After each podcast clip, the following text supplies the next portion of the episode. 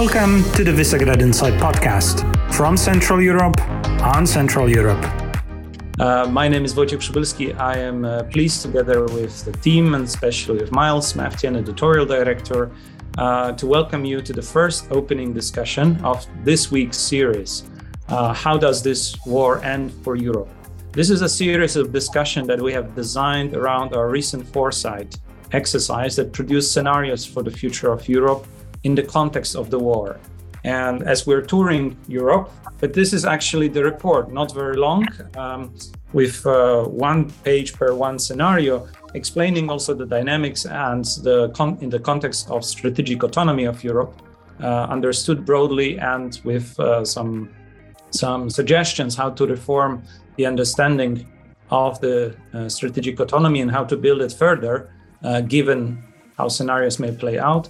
We're stimulating the discussion from Central Europe uh, next, uh, next to Central Eastern Europe uh, to Paris, Berlin, Brussels, uh, and next year also uh, London and Oxford, planning to have an ongoing uh, foresight mm, exercise that gives the voice of Central Europe in the European debate about the European future. Greetings, greetings, everyone. Hello from Kiev, and uh, especially a very hopeful hello because we still have the connection and electricity, everything else. And I do believe that with that being said, and with the moderation coming from the capital of Ukraine, from the capital of brave people, it is very important, as for now, to start our discussion about what if Ukraine wins. But as a moderator, I will take my courage to define the question a little bit in other way. When, what, what will happen when Ukraine wins? And so today, joining us for this beautiful discussion, we have Alena Kudzko. Alena is the Vice President for Policy and Programming at Globsec think tank in Bratislava, where she oversees policy development, research, and programming in such areas as defense and security, future of Europe, global order, technology and society, and strategic communication. Thank you, Alena, for joining us. Hi, everyone. Thank you for inviting me. And also, we, our second magnificent speaker is Radu Albu He is a Visegrad Insight Fellow. He is a lecturer in European Integration and BBU University in Cluj-Napoca, Romania. And Radu does his research mainly in international relations and international history of politics. Glad to see you here, Radu. Thank you for the invitation. I'm glad to be here. Thank you so much, Alexander. And thank you so much, Visegrad Insight, for staging this conversation. I'm actually among the lucky ones who get to talk about the more cheerful scenarios because I know you discussed other options as well. So let our fantasy go wild and imagine the best possible outcomes, which are, of course, without potential negative externalities as well that we'll have to manage. I totally agree with Alexandra that probably a better way to frame the discussion is what happens when Ukraine win. I actually think that in a way, Ukraine is already winning the very fact that Ukraine managed to be where it is right now, meaning being able to defend against the giant aggressor that everybody thought was undefeatable just a few months before that, uh, it's already a great step forward, and that's already a victory. So now we're discussing how big the victory of Ukraine will be. Uh, big uh, I think already it's big, but how much bigger it's up to the what happens next year. And of course, what happens next year depends on the standard parameters of factors that everybody by now is very well familiar with, which means the volumes and type of military aid to Ukraine, what kind of weapons and when it can arrive, financial aids, and of course, ability of Russia to maintain its own production capacity and financial capacity as well. So for 2023, of course, everybody's eyes will be on on the progress made over winter. Uh, my assessment is that we're already in again in a more positive scenario than we thought even a month or two ago, because first there were a lot of concerns about how well Ukraine can manage over the winter period of time, given the weather conditions, but also given the potential reluctance of Europe, uh, who Putin was trying to freeze uh, with the energy attacks and energy manipulation. Uh, but I think it's developing better than expected. So I, my prediction is that Ukraine will keep making progress over the winter. Just maybe one point of caution and one point of alertness. It might happen that Russia might take some small pieces of territory uh, somewhere either near Bakhmut or other areas. I do not think it's a point of major concern. It's the tactical maneuver that in no way will change the trajectory of developments the, on the battlefield. And my prediction is that somewhere within 2023, maybe by summer, maybe a couple months later, it's possible for Ukraine to reclaim the territory in its 2014 borders. Big thank you. So, uh, first of all, thank you to Elena for um, painting the canvas, you know, with the with the elements that are necessary to define a victory. My thoughts on on what could happen or the consequences if, if, if Ukraine wins concern, let's say, some um, aspects from how this would influence international relations, uh, interaction with the European Union, the position of, of, Russia. And I would start by saying that uh, I think we are witnessing the first time uh, that a middle power, defined as such by the international relations theory in the in the 20th century, defeats what is considered to be a great power, which now we see is not great at all for reasons that we uh, we already know. But um, I remember that at the beginning of the conflict, and you know, as as war uh, uh, went on, um, and analysts jumped in. Of course, you would have the two camps um, um, sketched the, the, the the peace versus justice. So those who are in favor of peace versus uh, uh, those who are in favor of justice. Uh, which well, the latter uh, uh, being described as more extreme or even radical uh, or uh, as uh, as Emmanuel Macron said, va-t-en-guerre, those who are really warmongers. This is a false assertion because you cannot get the peace without the justice, and we have to to to understand that we have to uh, get um, to, to, to build a system of peace around uh, the fairness of, of this, and this is why I'm saying uh, that uh, when we assess the quality of the victory of Ukraine, we have to focus on what I consider to be um, the the victory of the narrative, the victory, uh, uh, of course, of politics and diplomacy, but also the victory of ethics. Um, it's complicated uh, from this point of view because the narrative uh, is one, but it has to be stabilized. It has to be accepted by all those who uh, usually are asking for peace more than justice.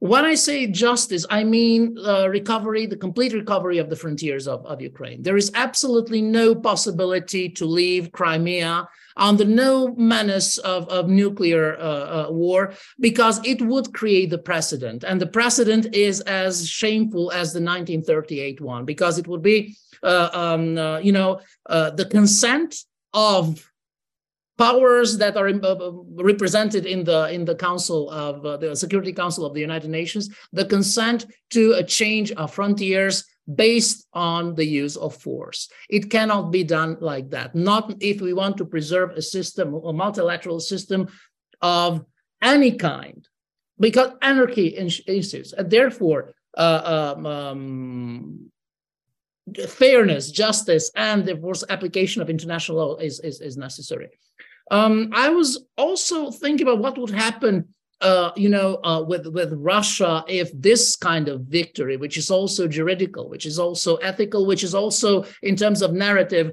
prevails.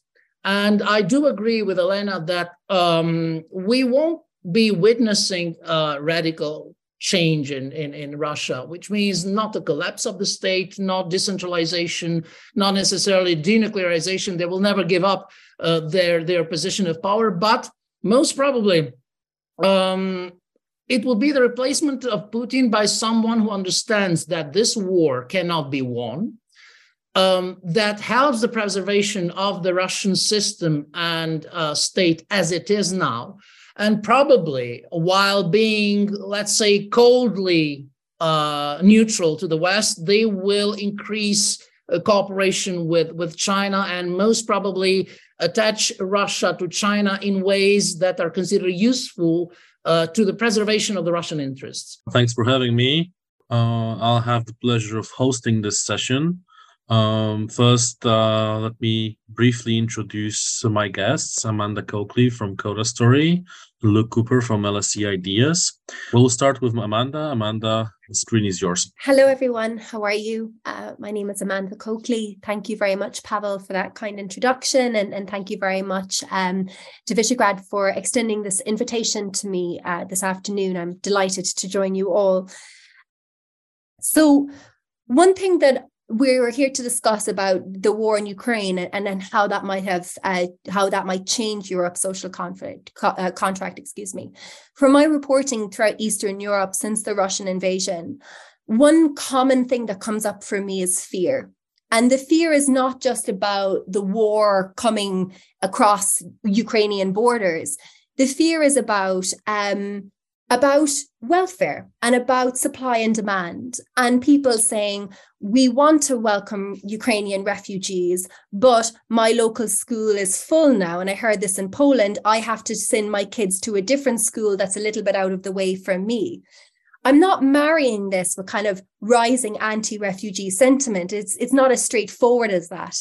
It's about this fear that there isn't enough for everyone to go around. And the same is happening with housing, for example.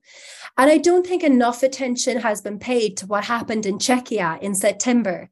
And you know, around 70,000 people came out onto the streets. Now that was fueled by various different factors, and I'll get to, you know, uh, authoritarian narratives or far right narratives. But this was really a whole conversation driven by fear. There's not going to be enough for us, other people are coming.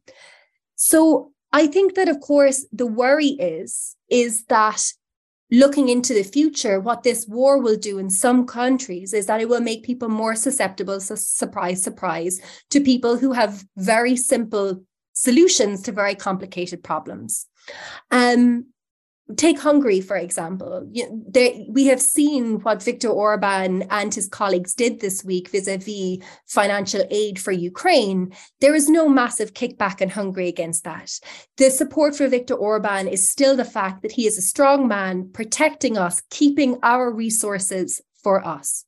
So I think that the first thing, as I to sum up again, is that there's going to be a tendency of people who are terrified of losing the little that they have or losing the state buffer that they believe is left following um, following uh, very uh, difficult and arguably scary politicians who who have very simple solutions. To counter that, however, I think that our current European social contract isn't igniting a new generation of leaders. I think when I like when the more and more that I look into history for for writing, the more that there's always leaders with new ideas that are kind of drawing people forward. I think that we're really lacking in terms of very resilient leaders who are managing to get a great deal of support and are driving ambitious and um, agendas forward. So what we're actually left with quite a lot of the time is leaders across Europe who are definitely stuck in a different time, that they are scared or they don't understand things like AI technology, that they believe that young people that are engaged in the gig economy are reckless. They don't really quite understand the fact that it's not as easy to get um, a, a well-paying job. They and I think that this is going to create an awful lot of problems because the innovative young leaders, allegedly, are on the right. And they're the ones that are getting people out onto the streets. They're the ones that are igniting social media debates. It's not, you know, some lad, and it's usually a man, um, from, you know, time gone by that's talking about how the youth of today are buying too many avocados and toast and that's why they can't afford an apartment so i think that this is it as well is also that young people are also not trusting Europe's current social contract. They don't believe in it. They don't believe in that if I pay into a pension that it's going to be there when I retired. They're frustrated that they aren't getting any support for housing and they're frustrated that they're not getting any childcare support as well in, in many countries. So it's all of these factors um, playing in. Hi everyone, a pleasure to be here and be part of this uh, conversation. Um, well, I suppose you're going to get, uh, you've had the cup half empty um, analysis from Amanda. And I think you'll probably, although I don't disagree with a lot of what you say, I think there's a place for a cup half full um, analysis too. It depends what uh, what we mean and I guess what we what trends um, we see. Um, because all I would say is that the death of the European social model has long been predicted, but I mean it's never really happened. I think the most you can say is that we still have, you know, a very uneven picture from one state to the other. Something that you mentioned as well, um, Amanda. And you know, in fact, perhaps here you could draw a related parallel with the idea and vision of a federal Europe. I mean, it doesn't matter how obviously central national governments remain to European decision making, every step towards some form of greater integration and cooperation is still often presented by federalists as a step towards federalization, even though I would argue that it, it isn't. And of course, in reality, most of the key dimensions we would associate with the European social model, uh, for example, access to free healthcare provision, publicly funded education, uh, state pension provision, uh, the social wage, if you like, more broadly, um, are still mostly the preserve of nation states. And meanwhile, the minimum regulatory standards for workers' rights at the European level um, are, you know, thanks in no small part, of course, to the lobbying of my government, the UK, when we were members of the European Union, the, and particularly in the 1980s and 1990s, the level of minimum regulatory standards for workers' rights at the European level are still pretty uh, minimal. So the death of the European social model, I think, is about as unlikely in the short to medium term as the death of the nation state in Europe. I think the most we could say is that in some national contexts, the social model is under more stress and pressure than it is in others. So we have we have uh, with us, uh, and maybe I will present them in the alphabetical order. Martin Ehl, who is the head of the foreign desk in Gospodarskie Nowiny. Uh, he regularly writes columns uh, on Central Europe also uh, works for for uh, Czech radio. Uh, he also comments on the foreign policy issues for the Czech TV. Has been head of foreign desk na Gospodarskie Nowiny since 2006. as a reporter, he worked in Latin America, Spain, and the United States but his main focus is Central Europe, uh, the Baltics, and Balkans. Uh, he reported on the war in Bosnia uh, um, and uh, he holds a PhD in political science. So welcome, welcome, Martin. Thank you very much for a kind introduction. This um, situation has created kind of a, a, feeling that we can see and we are seeing a lot of uh, structural weaknesses of Europe, you know, in, in, in terms of security, but also in terms of state of the industry, state of the societies, especially if you if you take it as a kind of long-term view. Uh, um, as a continuation of the COVID crisis. So you see how what Europe, Europe is is or is not capable to do uh, to protect its citizens, uh, to protect it in broad, broad sense of view. To the way to look at, at, it, it doesn't make sense to think about it as a European uh, separate European project, but we have to look uh, uh, uh, at it as a kind of a building strong European pillar within the NATO because it doesn't make sense to to cop- to dupli- duplicate uh, uh, structures to duplicate you know forces. And we can see now especially in the eastern flank uh, facing uh, uh, the, the, russian threat that uh, the capabilities um, which are on, on the table are provided by the nato mainly.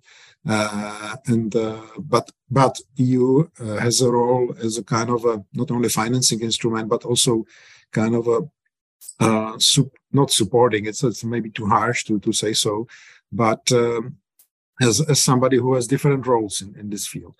And uh, if we look at the common european defense uh, we can we can look at the, at the, at the defense industry. And uh, what we have on the table i don't say any kind of secret is that we have very fragmented european defense industry which is not, not able to consolidate. And now it's time to to you know to use the opportunity and to consolidate. We see it from the perspective of the different companies here in Czech Republic, also in the west, uh, western part of, of, Europe, that this consolidation is uh, undergoing uh, because the companies have seen that if they do not have control over the whole supply chain, they are simply not able to produce basically ammunition or tanks or whatever you can imagine. Uh, then uh, the other thing is that uh, it creates kind of a danger that it, the, this consolidation will go only under under the uh, you know cap of the big uh, Western companies. But we have a situation that uh, the Central European companies and states are playing a crucial role in supporting the Ukrainian fight and producing some of some of the stuff. And you know, as a kind of ironical remark, uh, we should look at the what kind of capacities we have or we do not have. I would stress, which is, you know, if you look at the Poland, for example, it just received the first batch of uh, South Korean uh, tanks and, and howitzers. And the howitzers are, are 24 howitzers, uh, which is kind of a first, and order came in, in August, I should stress. And 24. The European companies which are producing these howitzers are basically two, you know, which are now under production, which is Polish one and, and, and German one. Both of them are able to produce 30 pieces per, per year. So it's just you know not comparable level or not uh, not, not the level we, we are facing now of, of attrition in, in, in Ukraine. So this is this you know kind of a state of the European defense industry which would need kind of more money, more investment, and uh, and um, we see that the European armies are kind of you know underinvested for 30 30 years. And if you look at the German Zeitenwende, you know, 100 billions which are which are still on the paper, not in the practice. I should stress that it's um, uh, it's about one third of what is needed to get Bundeswehr in shape uh, in shape needed, you know, according to German experts. So there is a huge gap. Europe has to have to jump. Uh, which is leading me to the second point, which is uh, the USA in Europe uh, and, and and then the role of the of this Ukrainian moment. And I'm, you know, in this, I'm skeptic in a sense that even we see that the US is playing a leading role in supporting uh, Ukrainian fight, uh, both in political and, and, and financial and third uh, technical terms, delivering weapons. Uh, Europe should build more capacities in, in, in that to uh, to face you know long term kind of uh, threat, which which is that the US will still, even with the circumstances we are facing, uh, that uh, for them the most important uh, the, will be China as a, as a kind of global rival, and so Europe should find somehow the long-term way how to keep uh, US engaged on the level we see now uh, in, in context of the Ukraine war. Uh, and so again, basically take its defense and security more more seriously on political as well or as on practical level. Our second uh, speaker today is Georgina Wright, a senior fellow and director of uh, Institute Montaigne, Montaigne's Europe program. She's also a visiting fellow at the German Marshall Fund of the uh, United States, associate of the Institute for Government in London, and a senior fellow fellow at the Center for Britain and Europe at the University of Surrey. Georgina worked also uh, for the European Commission and NATO in Brussels, uh, uh, she regularly represents Institute, Institut Montaigne uh, on national and international news media. She has written widely on for foreign policy outlets. She studied at the University of Edinburgh and the College of Europe in uh, Bruges. If, if I may well welcome uh, Georgina, of course. Thank you, um, um, and I fear Martin and I may be in violent agreement on lots of things. So, um, so but I'm hoping to sort of provide uh, maybe another lens in that. Um, but I thought to answer your your question of will Europe ever be an equal uh, to the US, I think there are two ways of answering that question. Um, can Europe become the partner the US wants it to be, which is kind of what Martin was was talking about, and can Europe ever become the the sort of partner that it wants to be. And there, there, I think within uh, Europe, but also within the EU, uh, different countries want uh, very different things. And I think also to answer this question about, you know, can Europe ever become equal to the US? I think we need to look at really transatlantic relations uh, since the Ukraine war. Uh, of course, no surprise to anyone on this call, but I think on the whole, a really good example of transatlantic unity, you know, whether it's military, financial, uh, diplomatic support for Ukraine. I think the question is on what levels. On defence, uh, I think Martin was absolutely right. It depends firstly on, on capabilities. And the question now that many European countries are is, is rearming, you know, restocking uh, on arms uh, that have been depleted because, of course, they've donated um, arms and rightfully so to, to Ukraine. Um, and you know, uh, in, France, you sometimes hear a frustration of oh, uh, European countries are buying. That you know, they're not just buying European arms; they're buying Korean arms, they're buying US arms. And my view is that we should be just restocking, and it and it at this point in time, it doesn't that shouldn't really be an issue. But longer, medium to longer term, um, Martin's absolutely right. We should be thinking about uh, how we spend more on defense, how we invest more in, in the EU defense industry, how we go from having a, a defense industry that produces in time of peace to a defense industry that is able to produce in time of war. Uh, that's very different. How do you access critical uh, materials? Um, and, and I think all of that thinking is ongoing. You've seen it in the France's recent um, national security review. You see the commission identifying supply chains and weak spots. So I think that that is ongoing, but obviously needs to accelerate. Um, I think on the industry point, that's going to be the really, for me, the big one to watch out for next year. What does the EU do? Does it head towards a common industrial policy? I don't think so. But will it try to coordinate industrial policy at the European level? Very likely. Um, and you've seen with the Inflation Reduction Act, many European companies saying, well, actually, the American government is, you know, subsidizing industry, uh, green industry that's that's in the United States or located in the US. So, you know, part, some industries have been moving parts of their activity there. What is the EU's response? If you look at what Germany is saying, what France is saying, they're saying very different things about how you support it. And so I think uh, that's going to be key for also seeing how investment goes into the defense industry energy security and provision absolutely key to developing you know producing more arms. You need uh, energy to do that. Um, and of course supply chains which martin talked about. And all of you know i'm quite reassured because when i go to brussels these are things that you see all that thinking is ongoing. Essential question is which avenue the eu will be taking here with relation to serbia and ukraine is it the avenue following the principles of Copenhagen requirements when we focus on the sound candidacy and applications of the member states? Or do we rather move towards a discussion which has become mainstream these days about achieving the strategic autonomy? And we do perceive enlargement through Ukraine or Serbia as an attempt to offset any external influences with regards to Russia or with regards to Russia and China in Western Balkans. And uh, without further ado, I would like to introduce our two distinguished speakers who will provide their opinions and their take on the following questions. So, first of all, we have Milena Lazarevic, who is one of the founders and program directors at the European Policy Center based in Belgrade. As a program director, Milena is in charge of the overall programmatic strategy of CEP as well as developing and managing the quality assurance systems and processes within the organization. The second speaker is Isabelle Lasserre, who was a war reporter for 15 years and covered major conflicts happening in the solution of Yugoslavia, mainly Croatia, Bosnia, Kosovo, but also in Chechnya and Chechnya and in Afghanistan.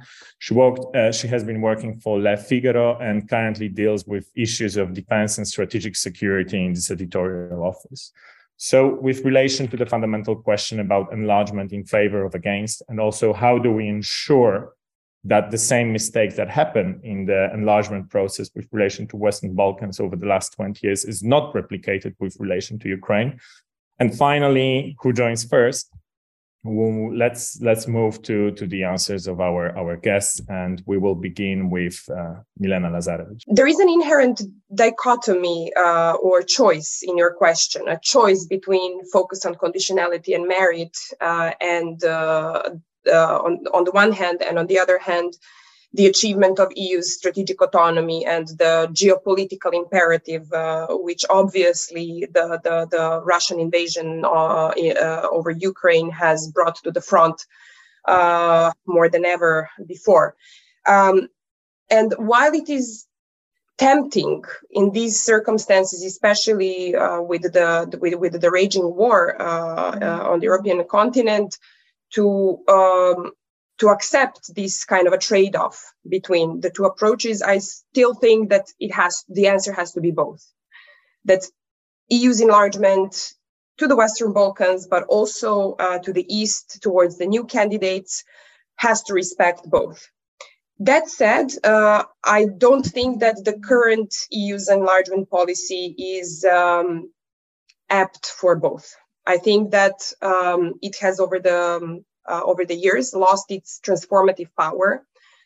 This has become quite visible uh, in the Western Balkan countries, where obviously the stakes uh, have not been high enough to attract real, true political will and resolve and commitment over the years. And in fact, in several countries of the region, we have seen um, uh, backsliding. We have seen uh, a drop in political commitment and in the also in the uh, relative importance of uh, EU and EU integration in the general political discourse. Uh, it's the, the loss of its impact and presence in the political um, in the political discussions um, in the pre-election periods. So basically, in many of the countries of the region, EU integration has become a non-issue politically. So how can you expect such a difficult process um, such a transformative, fundamentally transformative process to go on if obviously the lure, attraction is not there? Um, yes, uh, Serbia or, or, Ukraine, who will be first? Uh, from where I am and where I speak, so somebody who is uh, um, analyzing uh, the, the diplomatic uh, area all over the places in in Europe, if I had to to bet, I would bet on uh, on, on Ukraine. Uh, for several reasons. Um, remember in, in Maidan in uh, in 2013 and 14, you had European flags in Kiev all over the place when um, when the Ukrainian troops uh, liberate Kherson, the first thing they do is to put a European flag with the Ukrainian flag. Uh, you, you don't have a, a, a, such a European spirit anywhere else in Europe as strong as you see in, in Ukraine. Um, and you see this um, willing of uh, pushing the European uh, values and the and the democratic uh, spirit. Ukraine is uh, uh, difficult, but uh, especially if, if Ukraine wins the war. One of the other reasons is that uh, France and, and, Germany have, uh, you know, decreased their um, their opposition. Uh, Macron, who was not really a supporter of of this project, has personally been to Kiev to offer this uh, in the name of the other uh, European members, but this uh, this possibility.